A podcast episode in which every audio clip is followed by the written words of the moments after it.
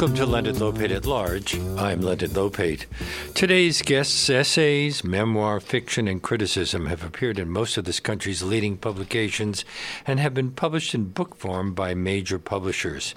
He has received numerous awards and has taught undergraduate and graduate students at major institutions, including Bennington College, Fordham University, Cooper Union, the University of Houston, New York University, Hofstra, and the New School. He's currently professor of writing at Columbia University. Today is his birthday, so I've invited him on the show to celebrate his incredible career. He also happens to be my brother, so it is a great pleasure that I welcome Philip Lopate to our show today. Hi, happy birthday. Hey, thank you, Lenny. Well, let's get right to this. Why did you settle on the essay form as the one that's defined you best, even though you've written a lot of other things? I could do essays. I could do things in essays that would combine poetry and fiction. I could tell stories in narrative essays, and in a way, every essay is a kind of story.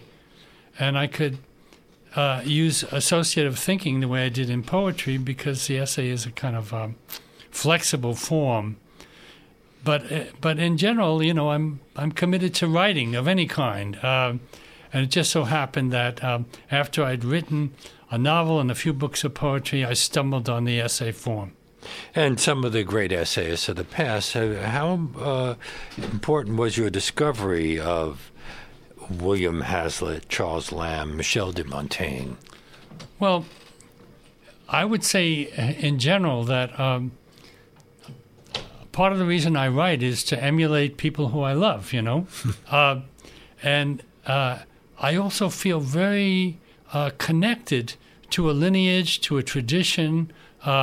So I not only write in the present, but I write to speak to the great dead, not the grateful dead, but the great dead. I don't know if they are grateful to me for my attempts as they're looking down or maybe in some cases looking up. But in any case, I learned the form by reading Hazlitt, Lamb, Virginia Woolf, James Baldwin, George Orwell, and the Fountainhead, Michel de Montaigne, and they gave me a lot of freedom to try things that I might not have tried otherwise.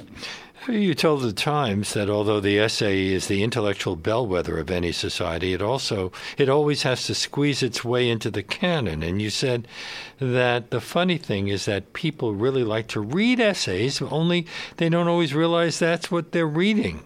Yeah, that's true. I do think that the essay is the Rodney Dangerfield of genres, doesn't get no respect. They think that they're just reading articles? Yeah, I mean, I think that... Or just simply nonfiction without thinking that this is a form in itself? Well, whenever an essayist is treating something that's a hot topic, that's a burning issue, you know, you think back to Baldwin's The Fire Next Time or Norman Mailer's The Prison of Sex. Everybody reads it, they just don't realize that they're reading essays. And the same thing with Ta-Nehisi Coates, let's say. It's part of the problem that we're asked to write essays when we're in college, so that's what we think the essay form really is. That's very true. I mean, I think that in high school and college, it's a kind of punitive form, you know. Uh-huh. And when I was in high school and college, I didn't think much of the essay. I thought of it as compositions that was a penalty that I had to pay in order to read great literature. But then, having written fiction and poetry, I discovered the essay form and fell in love with it. But I continued to read a lot of fiction and a lot of poetry. So I'm promiscuous in that regard. Well, you say that the essay form allows you to do all of that. What was it like trying to establish yourself as a writer at first in the face of the general skepticism that all young writers who don't come out of famous writing families have to deal with? Absolutely. I mean, I think it's something that I try to imbue my students with, which is a thicker skin, because there's going to be a lot of rejection, really. At the beginning, you're saying, I think I'm a writer, you know, and with all the stuttering that implies. And a lot of people on the sidelines were saying, no, you're not, you'll never make it, you know. But eventually you publish some stuff and the world starts to treat you like a writer, and then you think, well, maybe I am a writer after all. Mm. Well, you're not generally thought of as a poet, but wasn't your first published book, The Eyes Don't Always Want to Stay Open, your first of 1972? Yeah, I was a fellow. You were still young. What? You were still young in 1972. I was still young compared to where I am now, but yeah, I was friendly with a lot of the poets who hung out in the St. Mark's New York School of Poetry scene, and I thought I would try my hand at poetry. And also, I was going through a lot of changes, first marriage, breaking up, divorce, and for a while moving to California. And, you know, to write a novel, you need to be in a much more stable situation. But, you know, when your life is all helter-skelter, you can maybe knock out a poem. So you wrote poetry, and also, wasn't it easier to get poetry published by a small publisher in those days? Yes, certainly that was true, especially because I knew some of the other poets, so they looked kindly to me. And I love poetry, but the funny thing is that I wrote poetry that had story in it, and it has kind of a prosaic element that was conversational, you know. So in other words, I was already writing the equivalents of essays in poetry. Although Charles Olson once said that poets should try to get into poetry what they get into their essays, and they should try to get into essays what they get into their poetry. Well, just a few years after you published that volume of poetry, Doubleday published Being with Children, your memoir about working at PS 75 as a writer in the schools, and you received a Christopher Medal for that book. Yeah, that book did very well. I went on the. Did that change everything for you? Everything kept changing, and then the next hurdle would present itself. But there's no question. I was on the Today Show, and they toured me around. And for a while, I was seen as a kind of educational expert. You know, I loved the work I did with kids. That was very important for me. I got to try out a lot of ideas. And in general, I would say that teaching has always been very close to writing for me, you know. In part, when I went into the classrooms with kids, I had to improvise a lot and throw out my original notion. And there's something very jazz-inflected. As you know, Lenny, I'm a jazz fan, as you are. And so I was open to the idea of improvisation. We should point out that you actually had a radio show before I did. It was a jazz show on WKCR, although I joined you pretty quickly. That's right.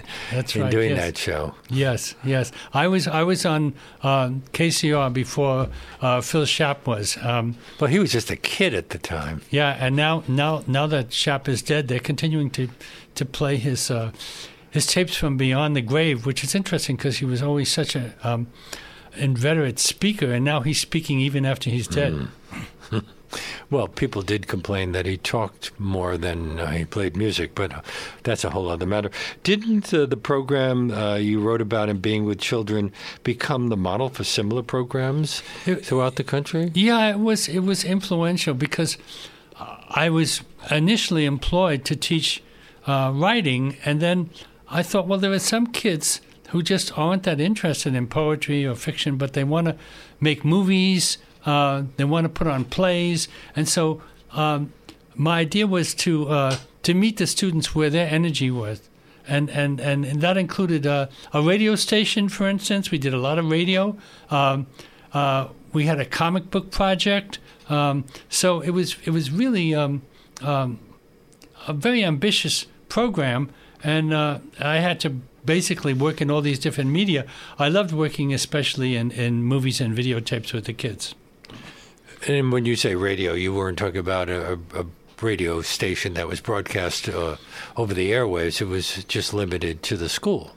Yes, it was called Carrier Current, and it was limited to the school, but we did tape things and played them, interesting enough, on WBAI. So, yes, it did finally end up with a regular station, if you can call WBAI a regular station. Well, yes. Let's call it an irregular station. It has changed a lot over the years, I know, because I worked here in earlier days and have come back. What impels someone like you to write? What motivations? What drives? You know, that's a very interesting question. What makes a writer write? Because there are many arts that are available. I was a visual artist. That's right. Although I did like to write, my first option was to draw and to paint. You know, I remember being a kid, maybe, I don't know, 10 years old or so, and watching our father write a poem. And he would cross out certain words, and you know, it really involved him. And I thought, wow, that looks like fun, you know? And also, you know, maybe I can do what my father is trying to do, you know, which is both emulation and competition. I think most writers find their initial impetus to write in the family, what Freud called the family romance, you know. So for me, I also think that I was not the most valuable member of our family. Some members were far louder. And so writing became a way for me to have my say when I didn't feel like I could necessarily cut into the conversation at the dinner table. So that's one reason that I wrote, but also, and of course, love of literature and the desire to do something like it, even though I was reading people like Dostoevsky and Tolstoy and thinking I can never do this, but let me just try in my own modest way to do it. And then there's a theory that in some ways writing is all about mourning and loss. That is, there's so much that is lost, and then writing becomes an attempt to retrieve what is lost. So it's very involved with the recuperation of loss, and that, of course, has a lot to do with memory. Well, our father was a serious reader. Yes. And although our family always seemed to be struggling financially, he brought a lot of books into the house. That's right. We had a lot of the Signet paperback reprints. He was a beneficiary of this period, which now seems like, you know, so strange and over, when publishers thought that they had an obligation to bring to everyone, including the working class, great literature. And so pocketbooks, Signet, Modern Library, Everyman, our father, you know, brought a lot of these books in and talked to us about them because he was enthusiastic about them, too. I remember when he discovered Faulkner, you know, and he was really into Faulkner, you know, so we had to think about it, too, yeah.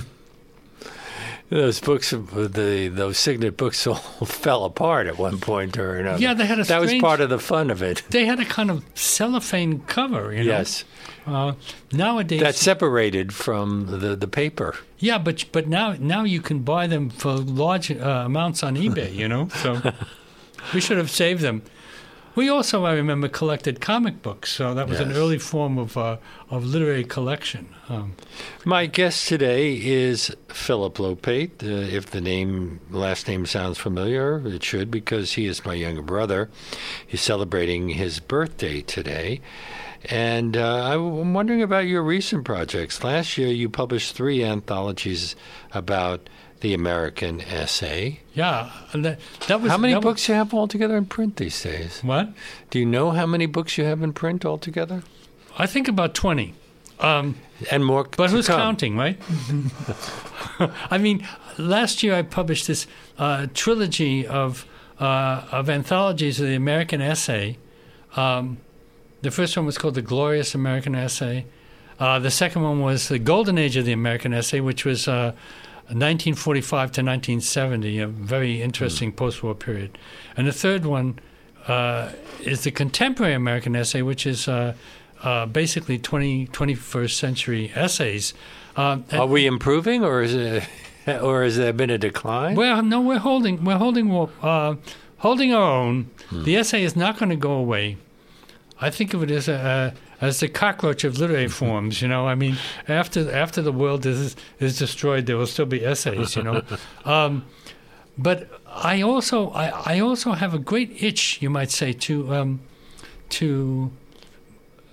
reconstitute a canon, to say, let's hold on to these essays, let's hold on to this literature, especially in America. There's so much that is forgotten, and 20 years after an important writer dies, people don't talk about him anymore. So, an example? Well, some people think actually that Norman Mailer is kind of slipping into oblivion among younger people. So I think there are lots of other examples, but and then in art, people like Clement Greenberg and Harold Rosenberg, Maya Shapiro, are kind of forgotten. So for me, the people they wrote about art, we should point out to people who don't know who they are. Yeah, they weren't artists themselves. No, they were critics who basically discovered and promoted abstract expressionism and other art forms.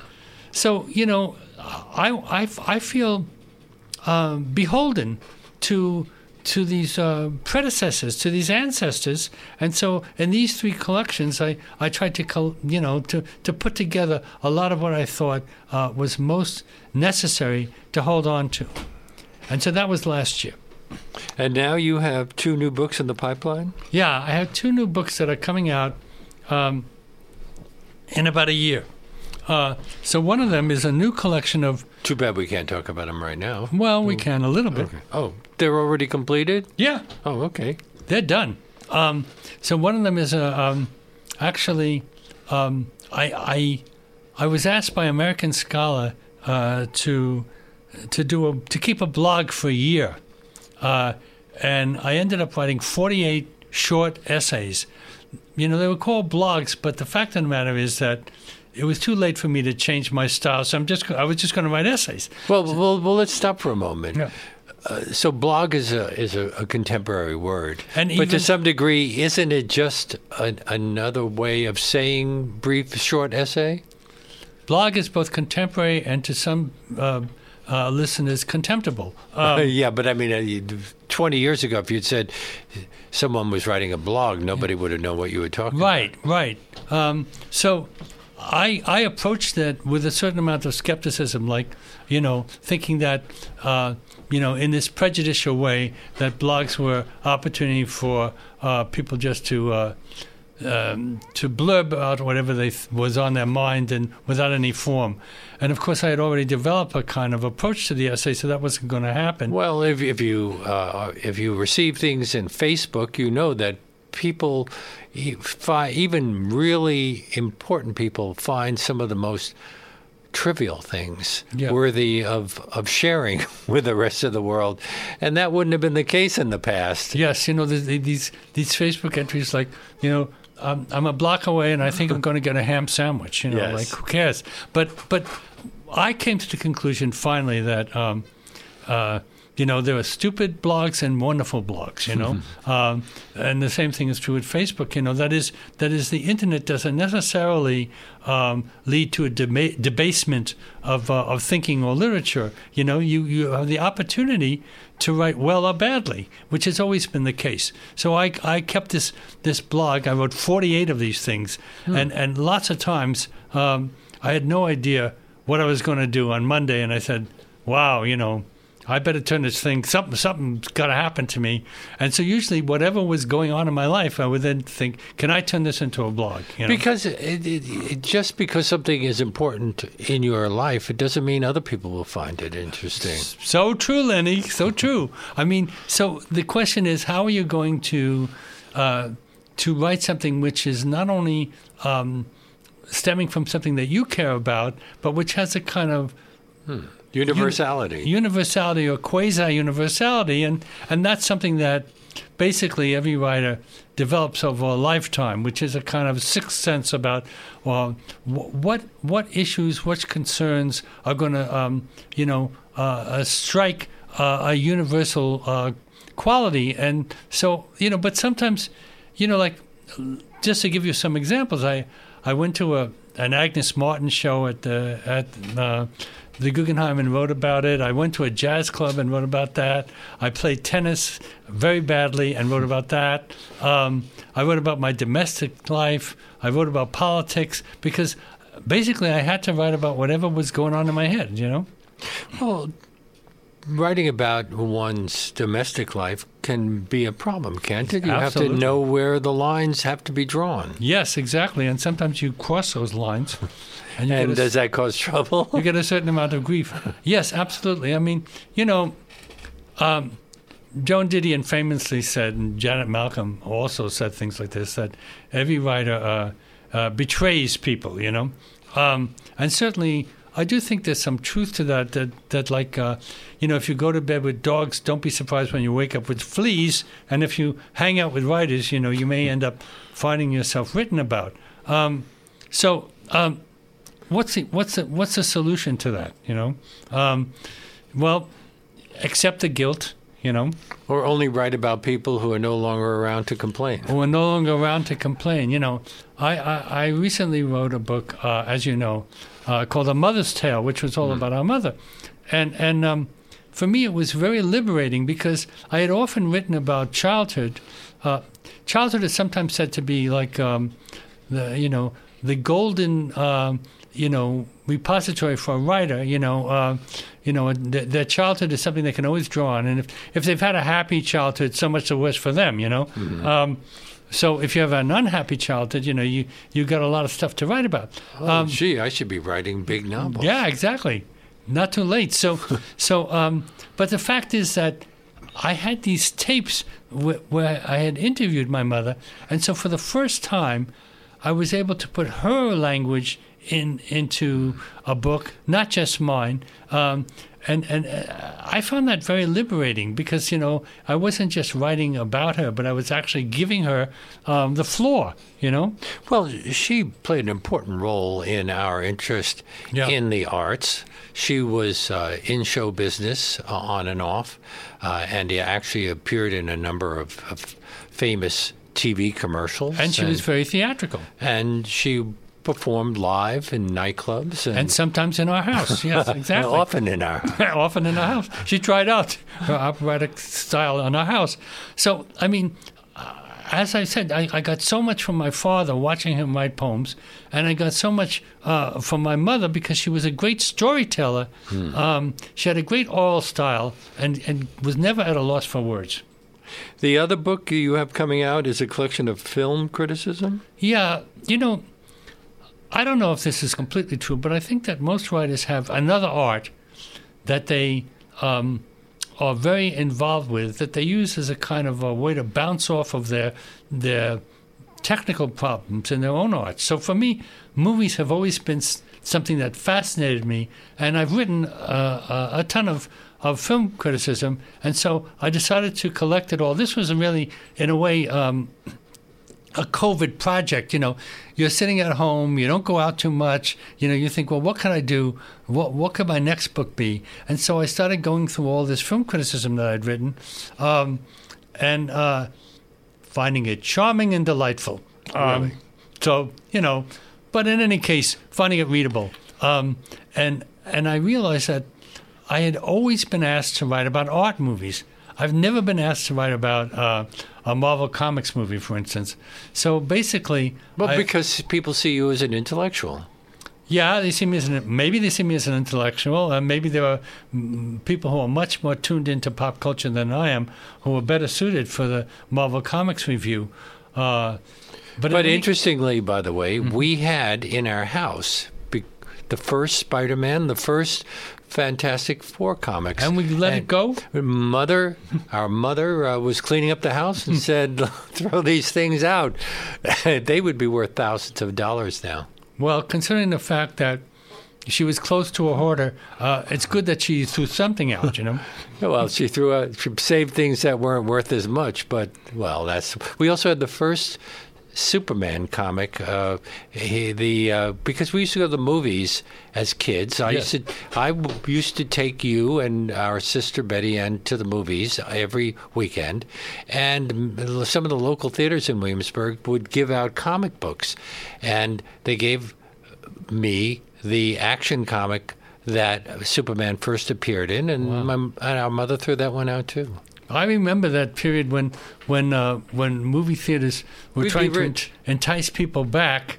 TV had just started, and so they would give you like Tootsie Rolls or comic books, and in some cases dishes. Do you remember that? Of course. And actually, for kids, sometimes it taught us some of the sad lessons of life, because a new movie theater opened up in Williamsburg, near where we lived, on Lee Avenue. I think it was called the Modern. And we were told that the first kids online would get some money. So we happened to be among the first kids online, and right before the film began, these men came along and they pushed us back and brought in other kids who happened, we learned, to be the children of the owner of the theater. You see, it was fixed. It was corrupt. Yes, and we were learning about corruption as children. Exactly.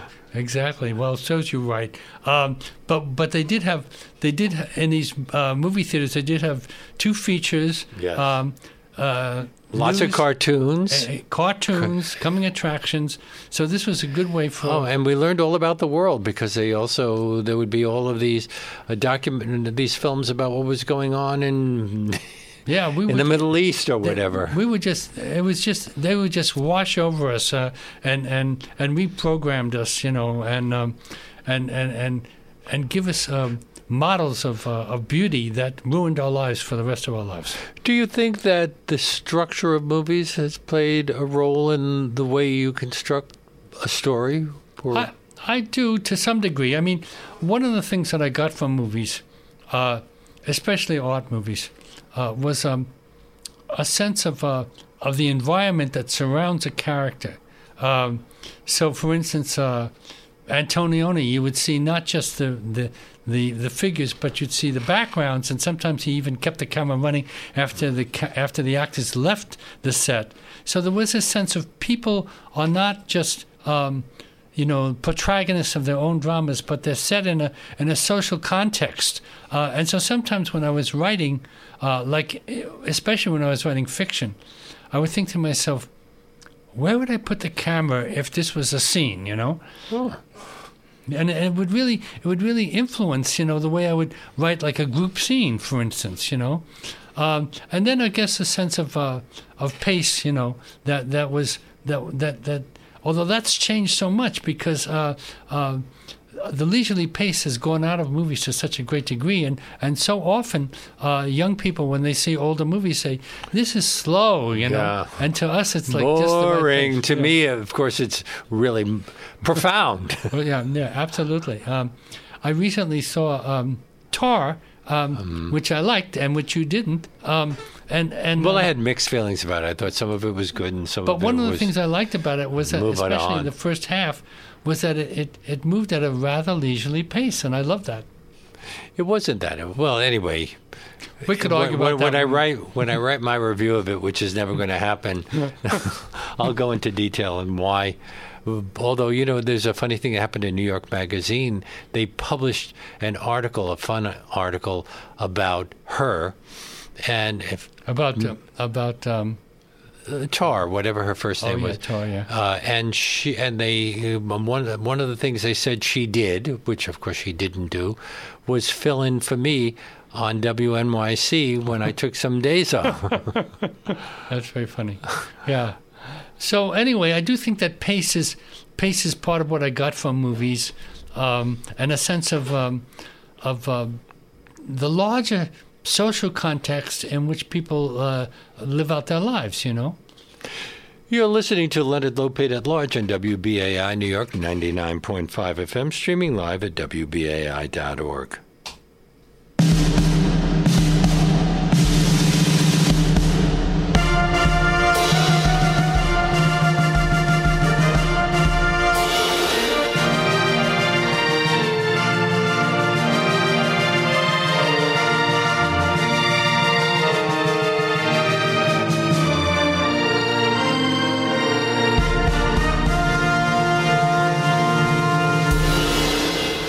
I hope you're enjoying my conversation with Philip Lopate, and that you'll play your part in keeping WBAI on the dial by becoming a sustaining member of this station, what we call a BAI buddy. If you do, we'll say thank you in the name of Leonard Lopate. If you, well, we'll say thank you with a WBAI tote bag to anyone who signs up to become a BAI buddy for $10 a month or more in the name of Leonard Lopate at large. And we thank you very much if you do. And return to Philip Lopate, who joins us today on his birthday. You said that you've already published about 20 books or so. Yeah. We haven't even mentioned some of the topics. You've written about travel. You've written about architecture as well. A lot of what I've written about has also been New York City, because that's a subject matter that I draw on endlessly. I wrote a book called Waterfront, which was about the edge of the shoreline of Manhattan. And to some degree, I consider myself a New Yorker as part of my core identity, you might say. I love cities. I love urban life, and I'm unapologetic about that. And writing about the waterfront, how does a book like that even develop? You're just walking along the waterfront, and you thought, "Gee, I'd like to write about this." No, I got an advance to write a book about New York City. And I realized after a bit that I did not have any large theory. So I was in trouble.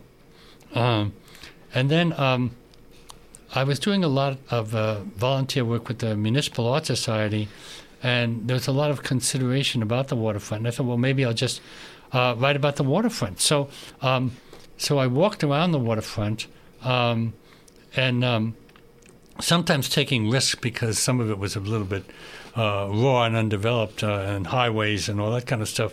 But I also found different themes along the waterfront that I could write about. I mean, themes that you were interested in before you started writing about it, or developed because you were just noticing things? Yeah, themes that developed.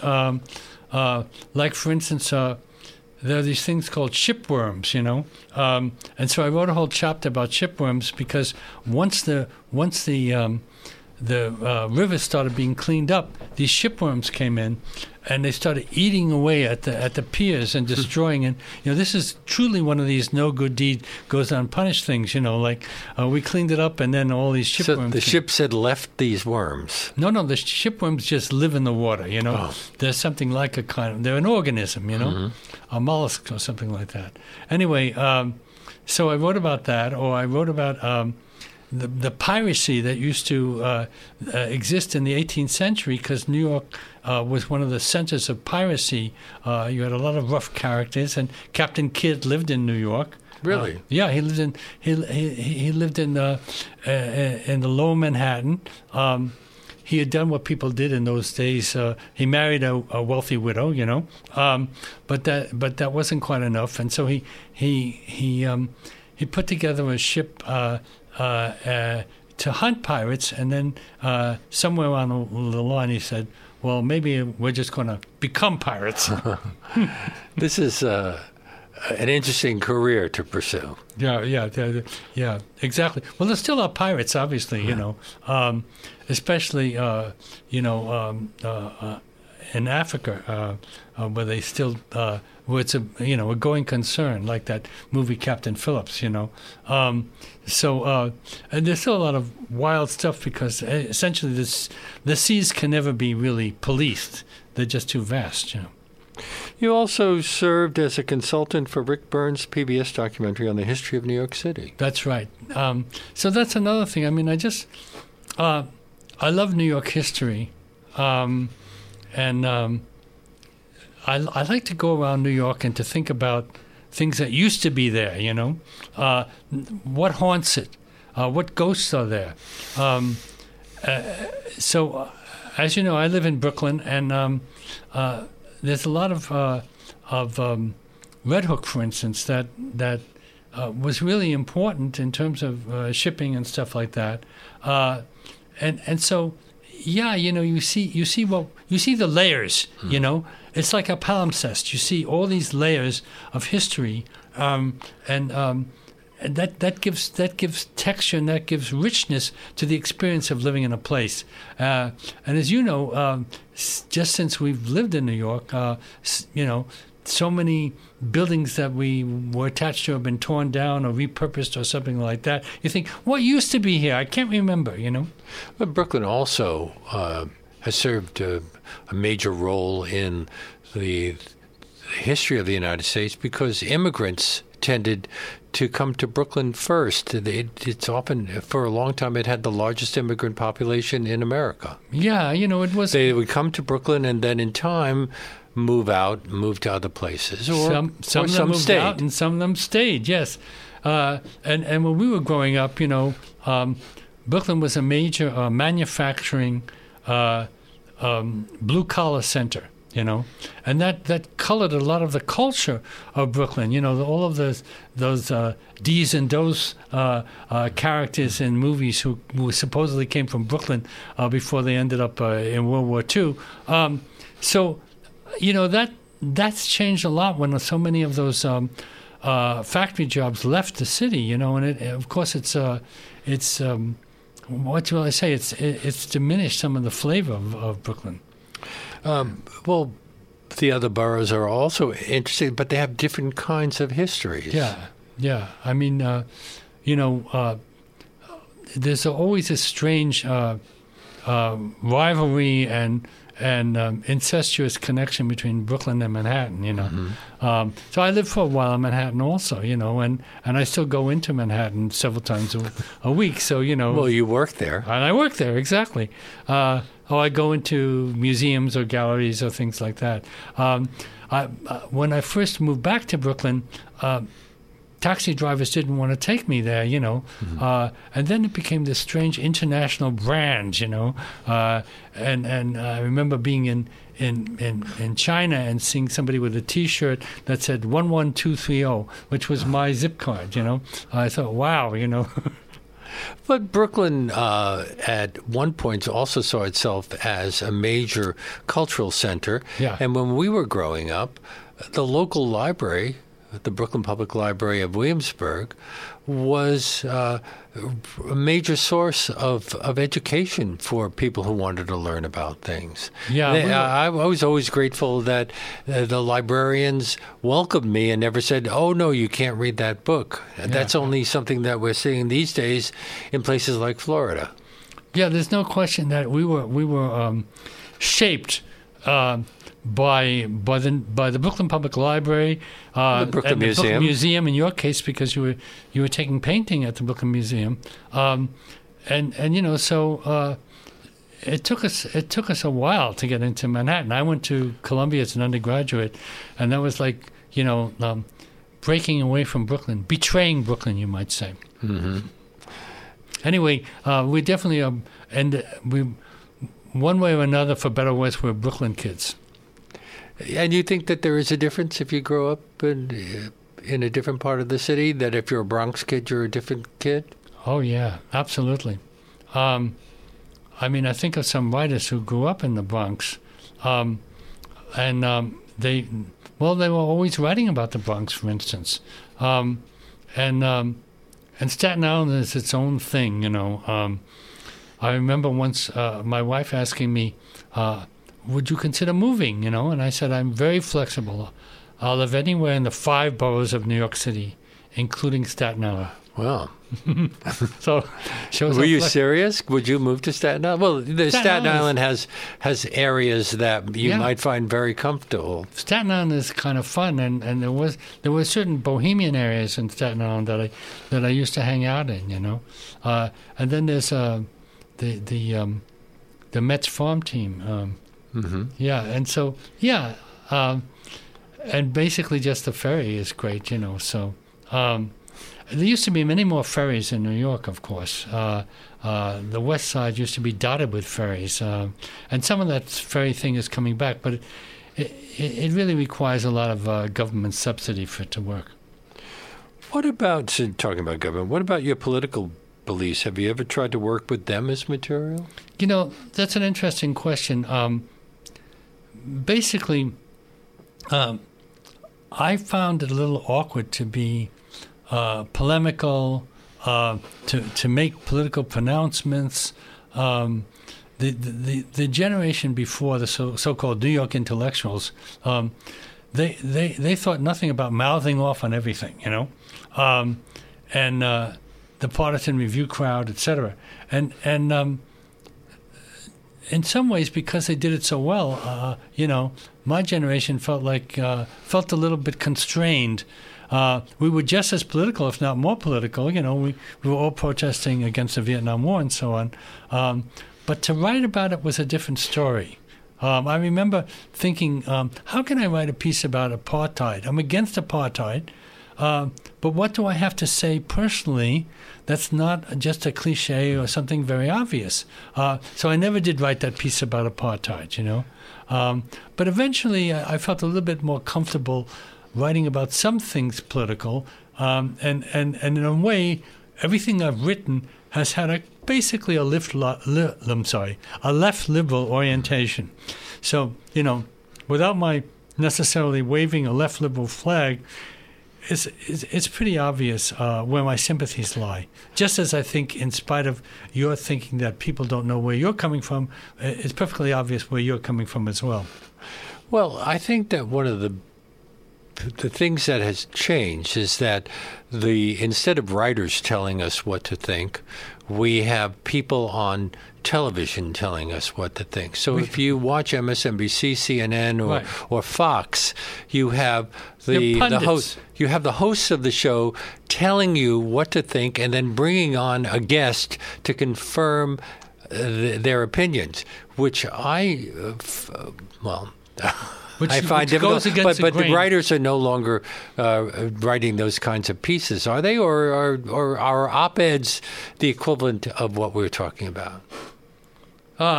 You know, I think what happened... Have you written op-eds? You've written but I think what's the happened Times and other publications. Basically is that everything's become more specialist-oriented, you know? So the idea of the generalist writer, you know, like Paul Goodman, who would write about anything, you know, that's kind of faded, you know, and so now you get the person who's an expert, let's say, on immigration or an expert on inflation, and they're going to write the piece, you know, and so writers just basically have deferred to the specialists. And they're not being asked as much to comment, and you don't have as much of what used to be called public intellectuals. My guest on today is Leonard Lopate at Large here on WBAI New York, 99.5 FM, streaming live at WBAI.org, is Philip Lopate, who has published over 20 books. And I was looking at the titles of the essay collections, for example, and I wonder whether, to some degree, they don't represent a kind of an intellectual autobiography. You have Bachelorhood, and then Again Joie de Vivre, and then Portrait of My Body, and then Totally, Tenderly, Tragically, Getting Personal, Notes on Sontag, Portrait Inside My Head, To Show and To Tell, and I probably have left a few out.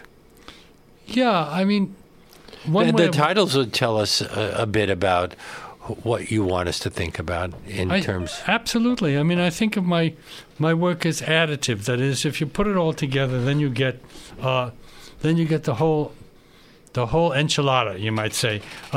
So, yes, you could say that I was lazy and I did it in the form of individual essays because I didn't want to take on one large project.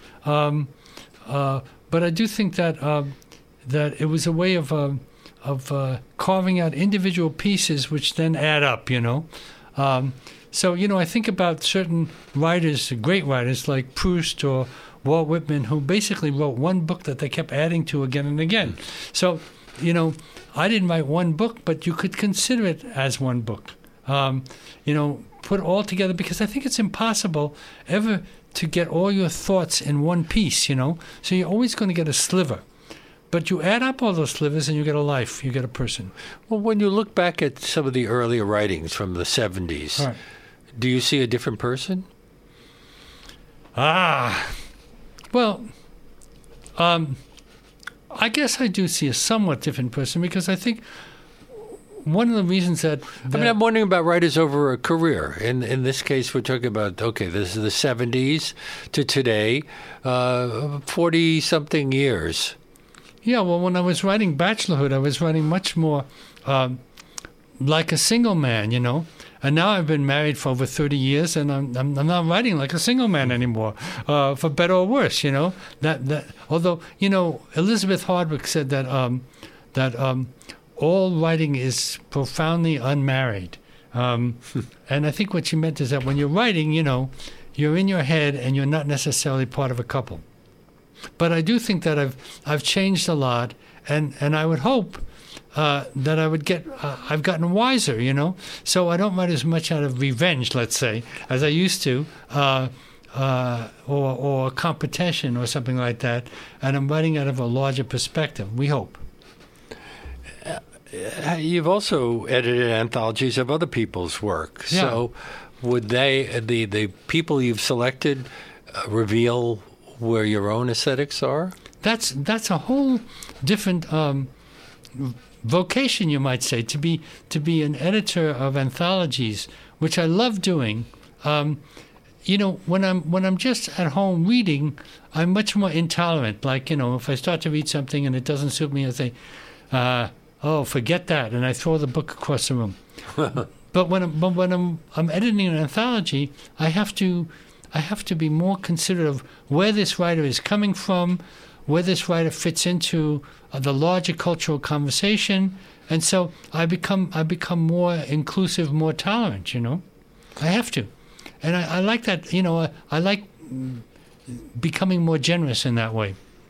And does that then influence you as a writer? It's got to influence me as a writer. Yeah, but you know, essentially, when I sit down to write, I'm basically channeling the same or similar Philip Lopate character, you know, who I've learned to develop, you know, just as Buster Keaton learned to develop Buster, or Jerry Lewis learned, you know. I think in some ways the Philip Lopate character is a comic character. You've also been on the selection committee over the years of the New York Film Festival and other film festivals. What's your thoughts about the current state of movies? I'm not as happy with what I've been seeing recently as I was in years past. Well, I don't think we're going through a great period like the early 60s when you had, the French Godard and Chabrol, etc. Yeah, and you had this Polish. Yesterday I was watching Ashes and Diamonds by Vida. You know, have all these wonderful filmmakers around the world.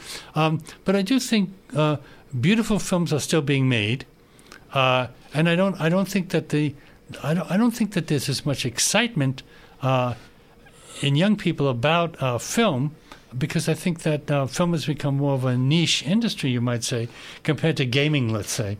But I do think that beautiful films are being made. I went to the New York Film Festival recently, and I saw this Kelly Reichardt film called Showing Up, which I thought was so intelligent, you know. And I've always liked Kelly Reichardt's work anyway.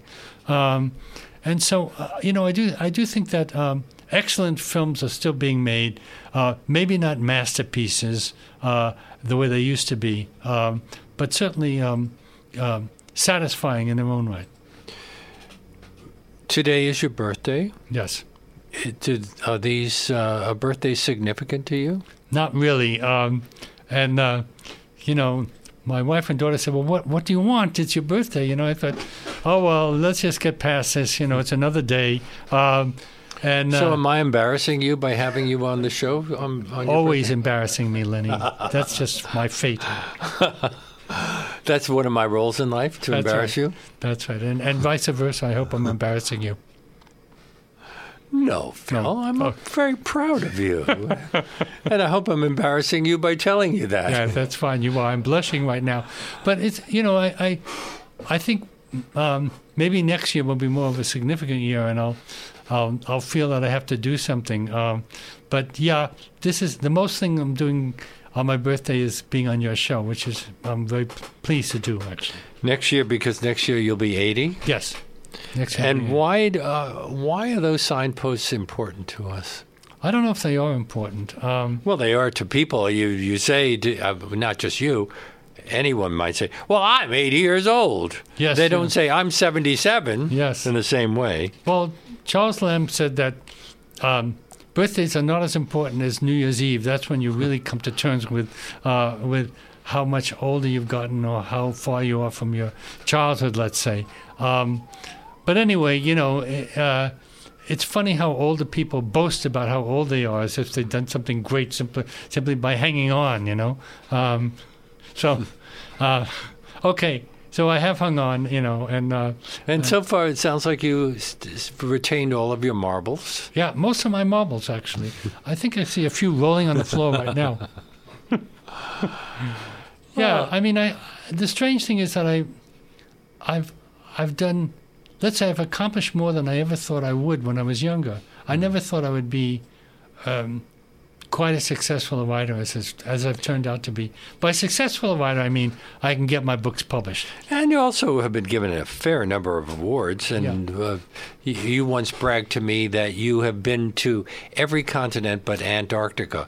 And I'm assuming in most cases it's because somebody invited you to do something, either participate in something or to receive an award. Yeah, no, I've done a fair amount of travel. That's true, but I'm not that eager to go to Antarctica, actually, and I don't really think they have too many writers' conferences there.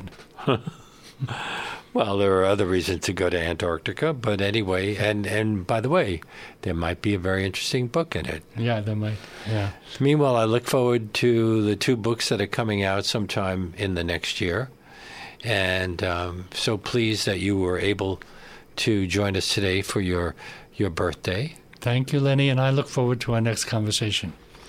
And that, sadly for me, brings us to the end of our show.